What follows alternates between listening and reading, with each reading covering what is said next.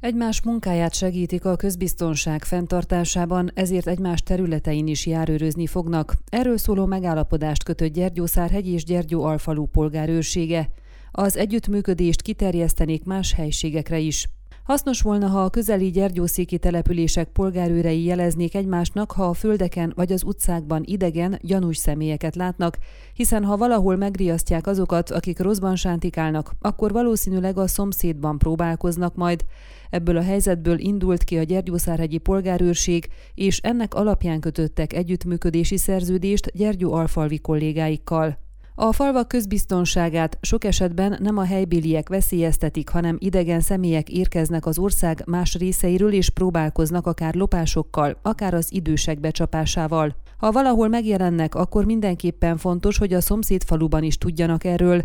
Ha pedig egy adott esetben nagyobb létszámú jelenlét szükséges, akkor egymást ebben is tudjuk segíteni, mutatott rá az együttműködés lényegére Katona Tibor, a Szárhegyi polgárőrök vezetője. Hozzátette, a közös munka hasznos lehet akkor is, ha az egyik településen nagyobb rendezvény van, és a közbiztonság fenntartásához több emberre van szükség. Az együttműködési megállapodás lehetőséget ad arra is, hogy a másik településen is járőrözzenek a polgárőrök, természetesen a helyiek tudtával és beleegyezésével, illetve közösen szervezzenek járőrözéseket. Ambrus Zoltán, a Gyergyóalfalvi polgárőrség vezetője szerint is az idegen házalók szemmeltartása adja a legtöbb munkát a polgárőröknek, és hasznos lenne, ha időben értesülnének ilyen esetekről. Az idegenek igazoltatására vagy bármilyen fellépésre velük szemben nincs joga a polgárőröknek, még akkor sem, ha gyanúsnak tűnnek. Azonban már az is hatásos, ha azok látják, hogy szemmel vannak tartva, és a polgárőrök megkérdezik tőlük, hogy mi járatban is vannak a faluban,